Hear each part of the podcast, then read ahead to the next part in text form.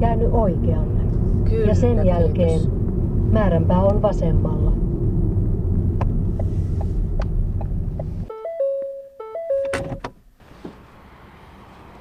Terve, Paula, moi. Kirsi. Kato, aika läheltä liippaa, Joo, mutta se tänne päin tulee Niin. tuo sato tosiaan jo matkalla. joo, että- tuolla tuli välillä todella äkäisiä kuureja tuossa matkan varrella, kun mä tulin. Niin. Tota, Minne me ollaan nyt menossa itse asiassa, Kirsi Salonen? no mennään on tosiaan Lempäälän keskustan tuntumassa tällainen todella elvyttävä, hieno metsä. Sillä tavalla, vaikka on tämmöistä talousmetsää, niin ainakin mun, mun silmään on tosi hienosti harvennettu ja kohta näe. Tässä nyt on jonkin matkaa vielä ollaan tässä, vaikka tässäkin on kyllä ihan Onhan tääkin kauni, joo, kun tässä on isot, isot vanhat puut. Kato, nyt tulee katräntästä rieppeet meidän niskaan. niinpä. Nyt me siirrytään vähän tällaisen niin kuin metsän suojaan. Voisi sanoa heti jotenkin tämä näkymä vaihtuu toisenlaiseksi, kun tulee tämä metsän vihreä ympärille. Joo, niin kuin huomasit, että ei, vaikka ei kovin pitkään kävelty, niin ihan erilainen tunnelma. Ja vaikka nyt tämä on tämmöinen ikään kuin pieni tie, johon yksi auto mahtuisi menemään, niin, niin siitä huolimatta tämä metsän tuntu on tässä ihan olemassa. Että jotenkin tämä väri jo sinänsä rauhoittaa heti, kun tulee tää tällainen ystävällinen havun ja sammaleen vihreä ympärille. Et vaikka tässä on niin kun periaatteessa moottoritiellekään ei ole matkaa, niin tämä äänimaisema on tällainen, vaikka ei vielä ole toi ää, lintujen ääni kevät sirkutuskaan alkanut ihan täydellä teholla, niin täällä on kuitenkin tämmöinen luonnon rauhainen äänimaisema, joka on myös aika harvinaista tällaisissa niin kuin keskustan tuntumissa tai isojen teiden lähettyvillä olevilla alueilla. Joo, ja ainakin näin pääkaupunkiseudulla retkeilevälle, niin tuntuu, että sitä semmoista huminaa tuli se sitten eri kehäteistä tai moottoriteistä tai lentoliikenteestä, niistä on käytännössä ihan mahdoton niin paeta minnekään. Se on totta. Ja se on mielenkiintoista. Meillä on Jyväskylän yliopiston tuottama tämä luonnosta virtaa tutkimus, jossa on tämmöisiä erilaisia luoviryhmiä, eli luonnosta virtaa ryhmiä, joita mä ohjaan eri paikkakunnilla ihmisten työpaikkojen lähiluonnossa. Niin siinä on tullut erityisesti ilmi, että vaikka visuaalisesti elvyttäviä maisemia olisikin, niin ihmiset alkaa sitten jossain vaiheessa, mun tekisi muuten, muuten mieli ehdottaa, että voitaisiin näitä Oikeeta, polkuta, joo, mielellään. polkujakin kokeilla, että mikä Ku, sä, suunta. sä tiedät, niin vie No, sinä. sä oot va- vaikka tässä vähän niin kuin mun ohjattava, niin sä voit ihan, Ai, mä voin valita. sä voit tunnistaa. No mä haluan tietysti ton pienemmän polun, No niin. koska toi on, toi on vielä niin kuin liian valtatien näköinen. Joo, mennään tätä Joo. pikku, pikkupolkua. Niin, tämä oli nyt siis tällainen pienimuotoinen luontointerventio, mitä Joo, sä teet mulle. juuri näin. Eli tällaisesta se lähtee. Eli ohjattava voi tunnistaa. Ja nyt mun täytyisi olla hyvinkin sensitiivinen tunnistaa myös sun rytmi, että mä en lähde, lähde viemään tai jotenkin niin kuin määritä tätä rytmiä. Haluan tänne, missä ei ole. Joo, mutta tosiaan siinä luovi, luoviryhmissä on tullut erityisesti ilmi, että vaikka ihmiset asuu tai ovat ö, niillä alueilla töissä, eli ovat hyvinkin tottuneet siihen äänimaisemaan ja niin edelleen, mutta, mutta niissä kun alkaa jotenkin niin kuin tunnistaa ja rauhoittua ja, ja, ja antaa sen maiseman jollain tavalla niin kuin virittää itseä toisella tavalla, niin liikenteen ääni on alkanut ärsyttää ihan eri tavalla kuin mitä on aikaisemmin ehkä tunnistanutkaan. Toi, tässä on aika kivan Tässä näköinen hyvän paikka. näköinen. Kyllä, Parkkeerataanko tähän vähäksi aikaa? kyllä, sopii. Hyvä. Joo. Oi, tää rohkasamma. Mä oon just muuttanut niin sanotusti uusille huudeille ja, ja siinä mielessä onnellinen ihminen, että ikkunasta näkyy metsä ja luontopolku lähtee vierestä. Mutta sitten siinä luontopolussa on se ongelma, että puolet siitä on vähän mun mielestä pois pilattu sen takia, että siinä on liikenteen ääni sit jo niin voimakas. Mm. Ja mä oon huomannut kanssa, että mä oon ruvennut nyppimään se oikein Joo. tosissaan, että sit kun mä haluan metsään, niin mä haluaisin myös sen hiljaisuuden siihen Kyllä. kylkeen. Niinpä. Ja se on mielenkiintoista, että luonnossahan aika harvoin, keskitalvella on hiljasta, mutta muutenhan siellä on niin kuin kevätaikaankin ja jos sattuu olemaan joku kosken partaalla tai näin, niin siellähän on ääntä. Ja voi olla aika voimakastakin ääntä, mutta jostain syystä me, me koetaan luonnon äänet hiljaisuutena ja, ja rauhoittavana. Niin ja sitten on vielä tää, esimerkiksi tämä tuoksupuoli, joka on musta ihan oleellinen osa, että kun sä menet metsään, ja riippuen vähän ympäristöstä, että on se sitten sellaista kuivaa mm, mäntykangasta tai sitten just tällaista vähän kosteaa rahkasammaleen valtaamaa paikkaa. Se, myös se tuoksupuoli on jotenkin semmoinen, että ainakin mulle se toimii. Ja ylipäänsä tämmöinen niin moniaistisuus, eli, eli tuoksut ja koskettaminen ja, ja tota, yksityiskohdat, ja siinä voi olla liikettä, nojailua tai, tai niin poispäin, niin sillä, sillä on myös merkitystä. Eli että se, että aina olisi jotenkin etäällä, katselisi vaan tiettyä maisemaa, niin se ei välttämättä toimi. Tähän liittyy, tämä liittyy mun väitöskirjaan, eli siellä on tullut ilmi tämmöinen niin kuin hyväksyvä läsnäolon elementti. Meidän päähän on täynnä kokemuksia ja muistoja, uskomuksia meistä itsestämme. Niissä voi olla tämmöisiä rajoittavia käsityksiä, negatiivisia uskomuksia. Ja ne, ne tulee joka tapauksessa myös tähän hetkeen mutta sitä enemmän ne vaikuttaa tähän, mitä vähemmän me ollaan läsnä tässä. Eli joskus ne saattaa jopa sävyttää ihan täysin tämän meidän kokemuksen tässä hetkessä. Ja silloin tämä hetki ei voi tuoda mitään uutta. Eli psyykkiselle muutokselle toisin sanoen ei ole mahdollisuutta, jos me pyöritään meidän mieli askaroi vaan menneisyydessä tai tulevaisuudessa, huomisessa päivässä, tekemättömissä töissä ja niin edelleen. Ainoa hetki, jolloin me voidaan periaatteessa vaikuttaa omaan olotilaan, vointiin, saada isompiakin vaikutuksia tai muutoksia omaan minäkäsitykseen esimerkiksi, on tämä hetki. Ja luonto tuo meidät juuri näiden moniaististen kokemusten kautta erittäin hyvin niin kuin tähän. Se houkuttaa tähän läsnäoloon.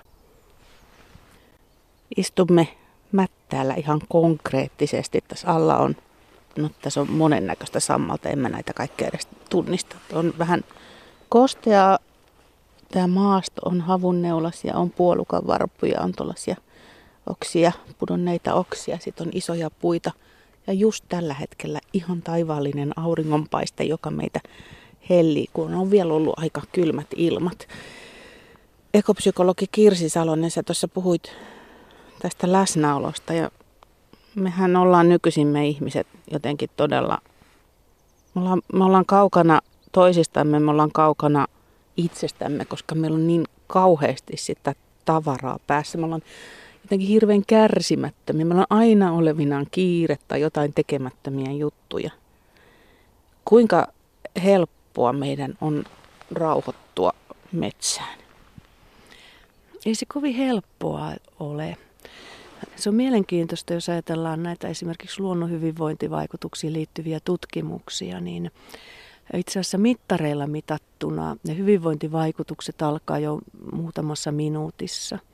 Jos meilläkin olisi ollut jo heti tuossa, kun me käveltiin, niin muutaman minuutin sisällä stressihormonitaso mittaristoa, laitteistoa tai verenpaine, joka olisi mitannut verenpaineen muutaman minuutin päästä, niin se olisi niin kuin ollut jo havaittavissa, mutta me ei välttämättä oltaisi vielä havaittu sitä omissa tunteissamme. Olotiloissa olisi saattanut vielä kiireen tuntuja ja miten tämä nauhoitus ja kaikkea, tuleeko se sade vai ei ja muut tämmöiset keskeneräisyydet saattanut olla mielessä tois, toinen näkökulma vielä tähän, että pelkästään se luonto ei välttämättä aina riitä. Meillä ei olisi yhtäkään ö, uupunutta tai masentunutta ö, työstressistä kärsivää maanviljelijää tai metsuria tai puutarhuria maailmassa, jos se riittäisi se, se, se niin kuin viherympäristössä oleminen, työskentely. Eli toisin sanoen sitä psyykkistä luvanantoa, tarvitaan aika laillakin. Eli luvan antoa siihen, että mä saan tietyllä tavalla, mä saan antaa tälle ympäristölle mahdollisuuden vaikuttaa. Mä saan, mulla on lupa tunnistaa, mitä mä tarvitsen. Ja joskushan se on mielenkiintoista, että joku asiakaskin, että, että tota, mulla lähtee ihan hirveästi ideoita mieleen ja tässä pitäisi vaan rauhoittua. että joskus se voi olla myös se, mitä tarvitsee, on sellainen, sellainen että virkistyy tai piristyy tai, tai lähtee luovat ajatukset liikkeelle. Niin, että sä et käy siinä vaiheessa. Et se on nimenomaan, että saa mitä tarvitsee. Mm. Eli se on mielenkiintoista, että ohjeetkin on just sellaisia, että, että mikä tahansa tässä maisemassa, sä voit ala tunnistaa sitä, että mitä sä tarvitset. Ja sä voit kohti, mennä kohti sitä, mitä tarvitset. Mikä sua naurattaa? Samaan aikaan mietin, että mitä sä sanot, kun mä haluan kääriytyä tuonne sammaleen sisään. Mä, sä saat tehdä sen, mutta luontoa ei saa kyllä vahingoittaa. Että, mutta jos sä haluat mennä sillä makuulle tonne ja mm. johonkin, niin kaikin mokommin ilman mm. muuta. Joo, tämä on just sitä, että, että se alkaa. Ja sitten mä tulisin sun kanssa siihen. Mä saattaisin kysyä, että, että onko ok, jos mäkin tuun tähän. Eli mä en ohjaa, että menepäs nyt ja kierit tuolla. Että se tuntuisi, monesti mä ajattelin, että se tuntuisi ihan naurettavalta. Niin kuin, että jos mä olisin ohjeistanut asiakkaita tai ryhmiä sillä tavalla, kun ne sitten itse keksivät tehdä. Niin sä sanoit tuossa, kun me oltiin matkaa tekemässä, että minä olen myös se, joka määrää tahdin. Eli siis sä seuraat, miten se ihminen lähtee toimimaan. Et kun te lähdette reissuun, niin, niin hän on koko ajan se, joka toimii ja tekee ja se seuraat mukaan. Kyllä. Ja, ja joskushan totta kai ihmiset on tottunut niin kuin kommunikoimaan ja ajattelemaan, että se mitä sanotaan on oleellista. Ja tämä nyt on vaan tämmöinen, kunhan tultiin aurinkoisena päivänä ulos. Niin siihen mä toki ohjaan ja sitten saatan sanoa, että, että sä voit sitten valita. Ei tarvi mennä näitä valmiita reittejä, että sä voit valita reitin ja mennä tunnistaa sen myös tästä maisemasta, että mikä on sulle sopiva. Että mä muistuttelen kyllä siitä ja, ja liikettäkin voi olla, ei tarvi olla tämmöistä niin kuin harmonista kävelyä, että voi te, niin kuin liikkuakin ihan mm. miten, miten haluaa. Ekopsykologi Kirsi Salonen, mä oon ihan itsessäni huomannut sen, että kun olen juuri tällainen tyypillinen päässä 111 000 keskeneräistä asiaa ja sitten mä tiedän jo, että, että se, että mä lähden luontoon on mulle se keino myöskin rauhoittaa sitä. Ja sitten kun mä lähden sinne, niin saattaa olla jotenkin että äh, tämä tunnu yhtään hyvälle. Että en mä nyt jaksaisi. Ja paljon tässä nyt on matkaa jäljellä vielä. Vasta kun mä oon mennyt kilometriä, ohoho. Ja, ja sitten jotenkin ihan niin kuin salakavallasti, vähän niin kuin suorastaan vastentahtoisesti, niin se luonto tekee sen tehtävänsä. Et yhtäkkiä mä en enää ajattelekaan sit niitä kaikkia, mitä on kesken. Saatan ajatella siis useampaa asiaa edelleen päällekkäin, mutta että mä niinku tajuun jossain vaiheessa, hittolainen, mähän on, mähän on ihan eri ihminen kuin lähtiessäni. Vaikka mä en haluaisi, niin luonto tekee sen. Niinpä, se on ihan totta. Toisaalta sä oot kuitenkin tehnyt sen päätöksen lähteä sinne. Mm. Että osa sinusta on tietoinen siitä sen merkityksestä. Ja sillä on todella iso vaikutus. Me voidaan lähteä sinne täynnä kaikkia tekemättömien töiden ajatuksia. Ja me voidaan lähteä sinne stressaantuneena ja vastentahtoisesti, kunhan me lähdetään. Se on se oleellinen juttu. Muuten se ei vaikuta meihin. Sieltä, jos me on siellä sohvalla tätä pohditaan, me, sillä ei ole niin kuin mahdollisuutta vaikuttaa. Kannattaa lähteä, vaikka ei huvitakaan. No mitä sä sanot sellaisille ihmisille, jotka on sitä sarjaa, että metsään en lähde. En, ei, ei, todellakaan minua ei saa metsään. Joo, tämä on tullut siinä mun väitöskirjassanikin esille myös ja sitten toki, toki asiakkaiden, asiakkaiden kanssa myös. Enimmäkseen mä näen siinä semmoista ristiriitaa. Eli toisaalta tunnistetaan, on, näilläkin ihmisillä on aina, että no kesällä joo ja siellä vaikka mökin laiturilla ja joo, no kyllä mä merenrannoista tykkään ja siellä löytyy niitä nykyisyydestä tai ainakin menneisyydestä semmoisia positiivisia kokemuksia. Ja sitten on sitten, sen lisäksi on näitä kielteisiä, että en ainakaan metsään ja en ainakaan synkkään metsään ja en ainakaan yksin. Niin ei todellakaan tarvitse. Jos tunnistaa jonkun paikan, vaikka se olisi se lähipuisto, niin lähtee sinne. Ja, ja, ja varsinkin jos pelkää metsiä, niin ei tietenkään pidä lähteä. Et silloin on syytä ottaa kaveri mukaan. Mä oon havainnut niin ongelma, kun ihmiset joutuu nykypäivänä muuttaan töiden takia sieltä rakkailta kotiseuduiltaan, juuri niistä maisemista, metsistä, joihin ne on tottunut ja jotka on rakkaita.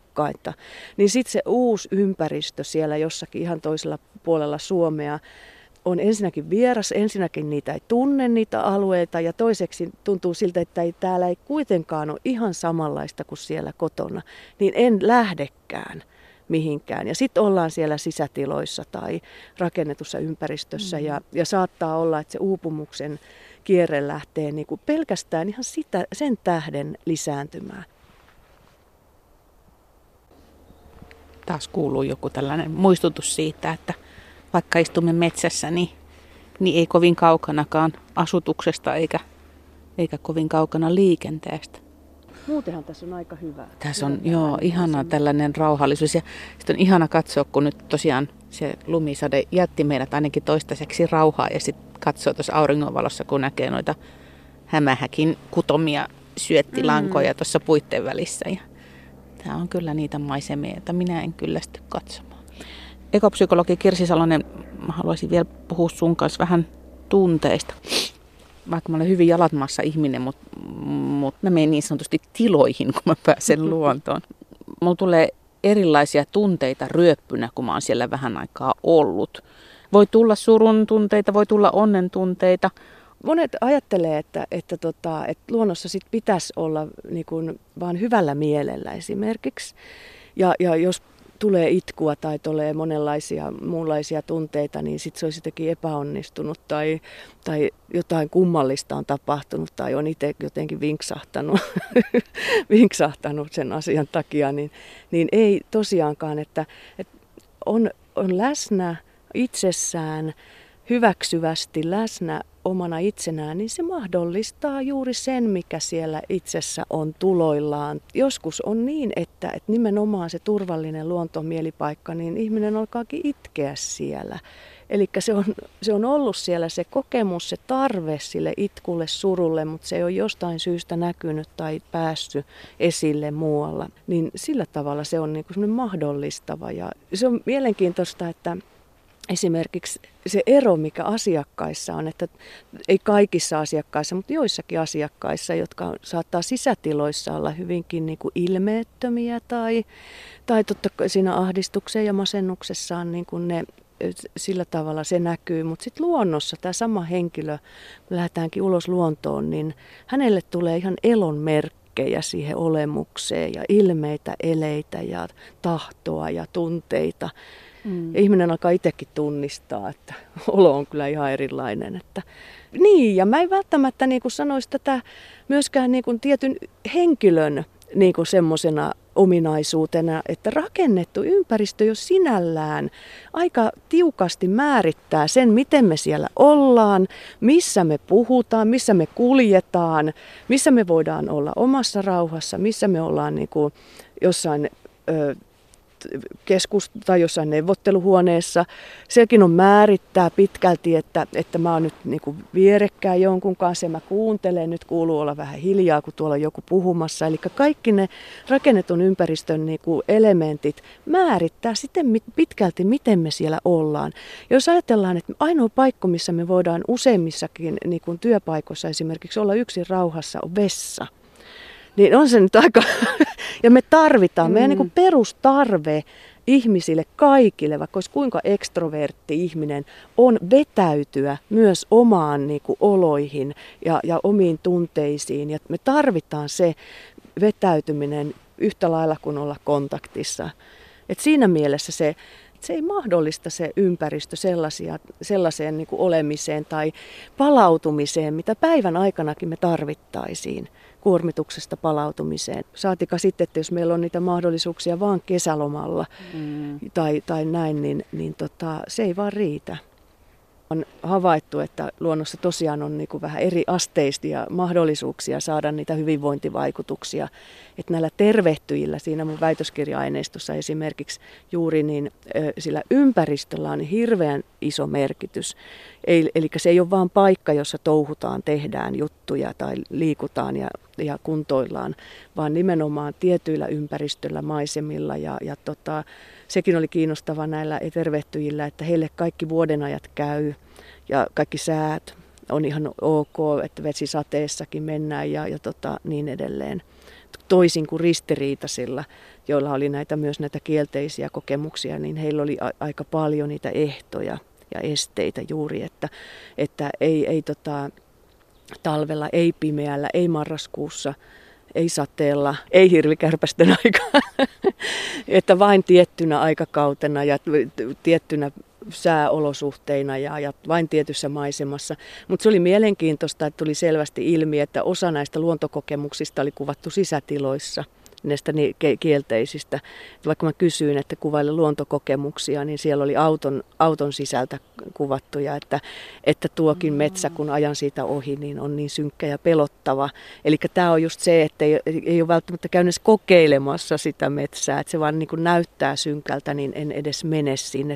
Tervehtoiset ja ristiriitaiset, mitäs muita tyyppejä? Elpyjät. Elpyjät.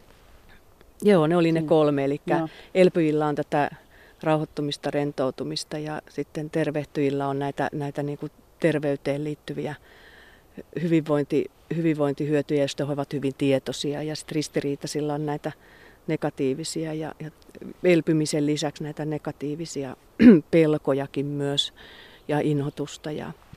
Ennen kuin korkataan kahvitermari auki ja ruvetaan mässyttämään eväitä, niin on minulla vielä yksi kysymys Kirsi juuri tuohon liittyen.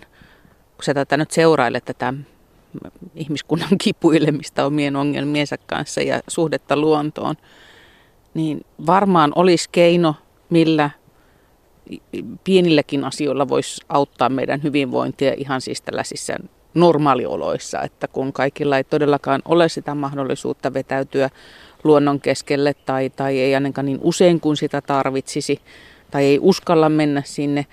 Miten, Siis mä ajattelen nyt tietysti kaupunkilaisen näkökulmasta sitä, että, että onko se sitten se, että edes se pieni pläntti sitä vihreää pitäisi säilyttää vai, vai millä keinolla me niin pysyttäisiin paremmin järjissämme? Ehdottomasti se pieni länttikin, sillä on, sillä on merkitystä ja, ja tota, se niin kaupunkisuunnittelun näkökulmasta, niin ei se tarvi olla edes hoidettu. Elpymisen näkökulmasta sillä ei ole merkitystä, vaikka siellä ei olisi ruohoa leikattu, että, että kunhan sitä on. Ja itse asiassa sellainen hoitamaton luonto taas, jos ajatellaan lasten näkökulmasta, he saisivat siellä touhuta vapaammin. Metsää esimerkiksi ei koskaan leikitty loppuun, niin kuin tämä Marketta Kyttä, ympäristöpsykologin sanat. Eli tota, leikkikenttä on aina leikitty loppuun jossain vaiheessa ja niin edelleen, mutta että, että metsä mahdollistaa niitä ja nimenomaan mitä semmoinen hoitamaton metsä myös niin kuin niitä leikin mahdollisuuksia. Sitä metsän tuntua, että mä monasti niitä puistojakin ajatellut, että, että, että kun sitä uskallettaisiin antaa niitä, niitä puita siellä olla enemmän, että ne ei olisi suorassa viivassa. Tampereella Hämeenpuisto esimerkiksi on niin kuin surullinen esimerkki siitä, että kun siellä on niin kuin, eikä siellä ihmiset, ihmiset kävelee ohi, niin siellä kukaan pysähtelee eikä, eikä ole istumassa siellä, että, että sielläkin kun olisi vähän monimuotoisempaa puita ja kiviä ja pensaita ja, ja mutkittelevia polkuja, niin ihan varmasti ihmiset ottaisivat sen enemmän niin kuin käyttöön.